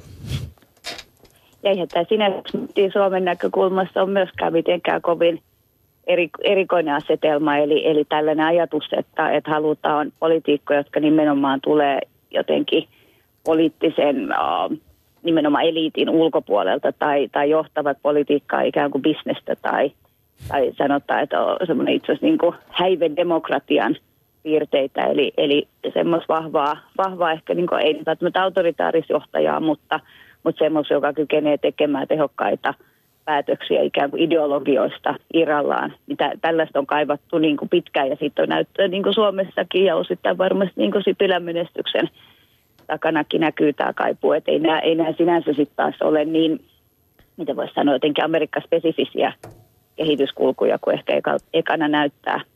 Mm, no hyvin sellaisia ilmiöitä, mitä varmaan enemmän tai vähemmän täällä meilläkin Euroopassa havaintaa. Ja sitten toisaalta myös tämä tyytymättömyys ja sellainen, niin kuin, että varmaan tässäkin tietysti Obamalla on ollut jo kaksi kautta takana, että – sellaisten ihmisten, jotka on alkujaankin ollut tyytymättömiä, niin heidän tyytymättömyytensä on ehtinyt niin kuin vielä kulminoitua ja kasvaa tässä kaikkien vuosien aikana ja sitten varmasti sitä kautta niin kuin kanavoituu ää, aika voimakkaasti, että heidän olisi ollut niin kuin todella mahdoton nähdä Hillarya siellä ikään kuin ää, kolmatta Obama-kautta tulossa. Ehkä kaikki että me kaudet ollut merkki että, että taloudellinen sosiaalinen huono niin johtaa poliittiseen passiivisuuteen ja suorastaan marginalisoitumiseen. Ja, ja nythän niin kuin näkyy, että, että oli selkeästi tällaisia, voisi jopa ajatella ehkä niin tapa-äänestämättömiä, jotka nyt aktivoitu. Ja senhän takia se on tietysti nyt olennaista, että, että kokeeko he sitten pidemmän päälle, että se oli sen arvosta tai, tai että se, se tosissaan odotushorisontti, joka heille nyt avautui, niin, niin saa jonkun täyttymyksen Hyvä, tämä on hienoa. Saako Trumpin lupaama yhdysvaltalaisille äänestäjille lupaava odotushorisontti sen täyttymyksen vai ei? Kiitoksia tästä hienosta analyysistä, Hanna, sinne rapakon taakse Kaliforniaan. Ja hyvää yötä tai yön jatkoa. Yle Puhe. Jatketaan me täältä studiosta. Aika paljon tulee kommentteja aiheeseen liittyen ja osa tässä tietenkin on aika vahingoiloisia, mutta lähinnä meille medialle siitä, että emme olleet ollenkaan niin kuin ajan tasalla tämän tilanteen kehityksen Median kanssa. Median vika jälleen. No voi olla, että osa tässä vähän onkin, mutta toisaalta mekin näihin ennusteisiin joudumme luottamaan, mm. mitä tuolla maailmalla tulee. Ja mm. mehän puhuttiin jo pikkusen siitä, että ehkäpä työkalutkin tulevat kehittymään siinä vaiheessa, kun ennustetta tehdään tulevaisuudessa. Kyllähän tuossa erikoistoimittaja Reijo Lindruus aiemmin sanoi, että kyllä tästä niin kuin ainakin oli jotain merkkejä siis havaittavissa silloin, kun hän itse oli käynyt Floridassa, että sikäli niin kuin jossain jossain määrin on myös toimittajat pystyneet tätä, näkemään tätä tulevaa tapahtumaketjua ainakin niin kuin, että sellainen mahdollisuus on olemassa. Ei varmaan kukaan ole enää, enää johon, tai vähän aikaa väittänyt, että se mahdotonta olisi, niin, mutta ehkä silloin ihan aluksi on näyttänyt siltä, että no eihän tämä nyt tästä voi mihinkään, mihinkään konkretisoitua. Kummasti se auttaa, jos käy siellä paikan päällä, että huutee Lahden tältä puolelta, että miten vaalitulos tulee tapahtumaan ennen vaaleja, niin kyllä siinä helposti voi mennä tuota, niin. noin, penkille, Mites, äh, poskelle. Mites Ville Sinkkonen, herättikö mitään mielenkiintoisia havaintoja toi Hanna Vassin kommentointi tuolta, tuolta Kaliforniasta?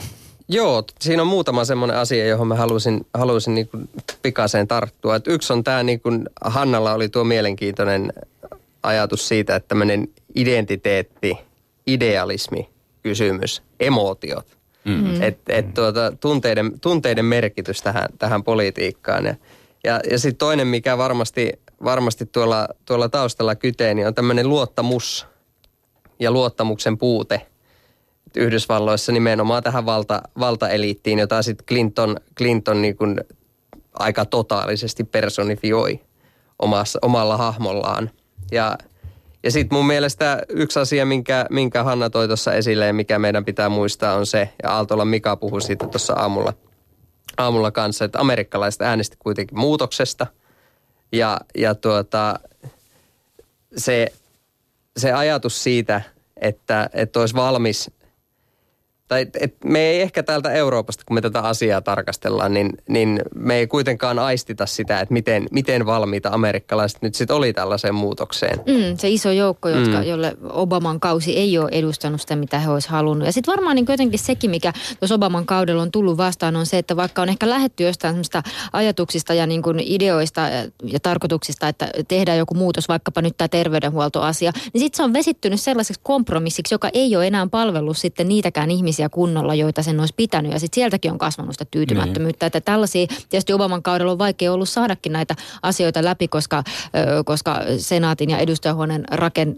niin kuin monet asiat sitten sinne jää tai torppaantuu ja niistä sitten pitkään joudutaan veivaamaan ja siellä on ollut hyvin eriäviä näkemyksiä, mutta niin kuin tällaiset varmaan kaikki vesittyneet kompromissit ja muut, niin on sellaisia, jotka on tyytymättömyyttä Ja, lisännyt. ja, ja voi olla, että vaikka ö, Obaman tilalla olisi ollut valkoihoinen republikaanipresidentti kaksi kautta vetänyt ja oltaisiin tässä tilanteessa, niin siitä huolimatta joku Trumpin tapainen henkilö, joka lupaa, jos olettavasti vasta siis olisi ollut edelleen henkilö, joka, joka lupaa niin kuin muutoksen jatkuvan, niin olisi voittanut, koska kysymys on siitä isosta pyörästä, globalisaation vaiheesta, työpaikkojen siirtymistä muualle, siitä, ja, ja vielä kun, se, kun jen- jenkki taloutta katsoo niin kuin makrotasolta sieltä ylhäältä, tämä näyttää ihan hyvältä. Ei, työttömyysprosentti on alhainen ja ja tota, toki sitten sen alle kätkeytyy kaikenlaisia ongelmia. Mutta et, et, et, talous kuitenkin kasvaa, ei mitenkään hurjasti, mutta kasvaa kuitenkin. Mutta mut se on se kahtia jakautuminen. Niin, jos se siinä vauraus valuu ylhäältä Mm. alas niin kuin millään tavalla. Et, et kuka, niin kuka se- sille mitään olisi voinut tehdä? Et sanotaan se niin kuin näin päin. Että, Voihan se varmaan että erilaista sosiaalipolitiikkaa, jos pystyy niin, no mutta sit, nyt, nyt se kysymys tulee eteen siitä, että minkälaista sosiaalipolitiikkaa vaikka sitten herra Trump aikoo tästä edespäin ää, tota noin, niin, ää, ajaa, niin, niin siinähän niitä ongelmia riittää. Identiteettien, emootioiden ja reaalipolitiikan ja pragmatismin välillä. Mm, ja kyllä ne oli aika, aika tyytymättömiä monet esimerkiksi siellä Clevelandissa, missä pääsin käymään, niin se paikalliset, joita sitten kysyy jotain, että no miten, niin kuin, miten he näkee sen tilanteen, niin sitten osa vastasi ihan kyllä tosi suoraan, että no ei tässä kovin hyvin mene, että, että no miten, että viihdytkö täällä Clevelandissa ja sitten vaikka sielläkin menee nyt niin kuin paremmin kuin niinä huonoimpina vuosina, niin silti osa sanoi, että no ootko käynyt tuolla kaupungin itäpuolella, niin kuin, että, että olen sieltä kotoisin ja, ja niin kuin, että ei, et, ei oikein ole sellaisia mahdollisuuksia, että ei ole mahdollisuuksia opiskella, se on kallista. Kaikki tämä kaikki tää, ja siihen on odotettu muutosta ja kun sitä muutosta ei ole tullut, niin sitten ehkä se, sit se voi kanavoitua näin. Niin, globalisaation häviäjät äänestää, Mm. äänestää ehkä sitten tällä tavalla. Globalisaation häviäjät äänestä. Niin. Mm. Ö, Ja sitähän puhuttiin paljon Brexitissä, että, no. että, että vähän niin kuin sama, sama, sama tilanne. kaksi kautta demokraattipresidentillä. Trump toi kuitenkin niin kuin vaihtoehdon. Sitten nainen. Hillary Clinton, nainen, vastaan mies. Tässä on joitakin semmoisia, mm. ehkä neljä viisi pointtia, mikä, heitin, mikä tässä niin kuin tuli itselleni, itselleni mm. tämän niin kuin aamun aikana. O, teillä on jotain muuta. Ei, no toi- mi, mi, miksi tulos näin? Niin, toi musta jotenkin tuntuu, että, että kun todennäköisyys sille, että kolmatta kautta demokraattipresidentti voisi saada enää, niin miksi laittaa epätodennäköinen voittajaehdokas hänen kanssa kilpailemaan? Eikö tämä ole aika Mutta olisiko? Sanders ollut Hyvä, yhtään todennäköisempi voittaja? Kyllä, kyllä, Mhm. kyllä, alun perinkin. Mutta jos hänellä oli toisaalta se kannatus siellä niin kuin Hillarylla tietyissä porukoissa olemassa, moni oli odottanut pitkään myös sitä, että nyt on Hillaryn vuoro. Ja sitten jossainhan sanottiin, niin siitä ei pitkään aikaa, kun kirjoitettiin myös niin, että Hillaryn pitää voittaa, koska nyt on hänen vuoronsa. Ja sehän nyt ei ole tietenkään hyvä peruste. Mm. Mutta monet oli odottanut myös sitä, että tulee ensimmäinen naispresidentti ja että tulee niin kuin siinä mielessä jollain tapaa erilainen johtaja, vaikka sitten tosi monella hän näyttäytyy monella tapaa liian samanlaisena. Joo, kyllä tässä on varmasti, varmasti tuo, siis tästä suku, sukupuolikysymyksestä on itse asiassa, mitä nyt on aamulla seurannut, niin aika, aika vähän keskusteltu. Että Sakari, Sakari otti sen tuossa esille ja, ja tuota, äänestyskäyttäytymiseen varmasti vaikuttanut. Yksi, mitä mä mietin tässä, tässä tuota Männäviikolla, on se, että jos ajatellaan, kun, kun Obama valittiin, niin, niin sitä euforiaa ja sitä, se, se millainen se koko vaalikampanja oli, Mm. Ja verrataan sitä sitten siihen, millainen tämä vaalikampanja oli. Ja jos sitten Clinton olisi tämän voittanut, niin minkälaisessa mielipideilmastossa Yhdysvallat olisi saanut ensimmäisen naispresidenttinsä, kun sitä vertaa siihen, millaisessa mielipideilmastossa ensimmäinen afroamerikkalainen presidentti. Niin, niin se on niin kuin kahdeksassa vuodessa tapahtui todella paljon. Sinne on hirveän pitkä aika. Mm. Mut eikö Kahdeksan tästä- vuotta taakse. Me oltiin ihan eri maailmassa silloin. Mutta siitäkin on joskus puhuttu, että, että kumpiko raivaa kummalle tieltä. Tummaihoinen presidentti naiselle vai naispresidentin tummaihoiselle. No niinpä. Aikanaan puhuttiin tästäkin muuten. Ja miettikää sitä, että olisiko, olisiko, voinut, niin kuin, olisiko voinut presidentinvaalit voittaa, jos sillä olisi ollut tämmöinen niin kuin Donald Trump naisversio, joka, joka on nainen, mutta vetää niin kuin ihan yhtä kovaa linjaa. Että o- olisiko, olisiko siinä tilanteessa ollut se naiseus siis niin kuin este? No varmaan vielä enemmän siis. Olisiko? Mä, mä, mä luulen, että se menee kyllä nämä suku, konservatiiviset sukupuoliroolit sillä tavoin, että, että kyllä mieheltä sallitaan tietyllä tavalla paljon enemmän kuin sitten naiselta. Että, Minä että, uskon Silja, niin kun sanot näin. Kiitos.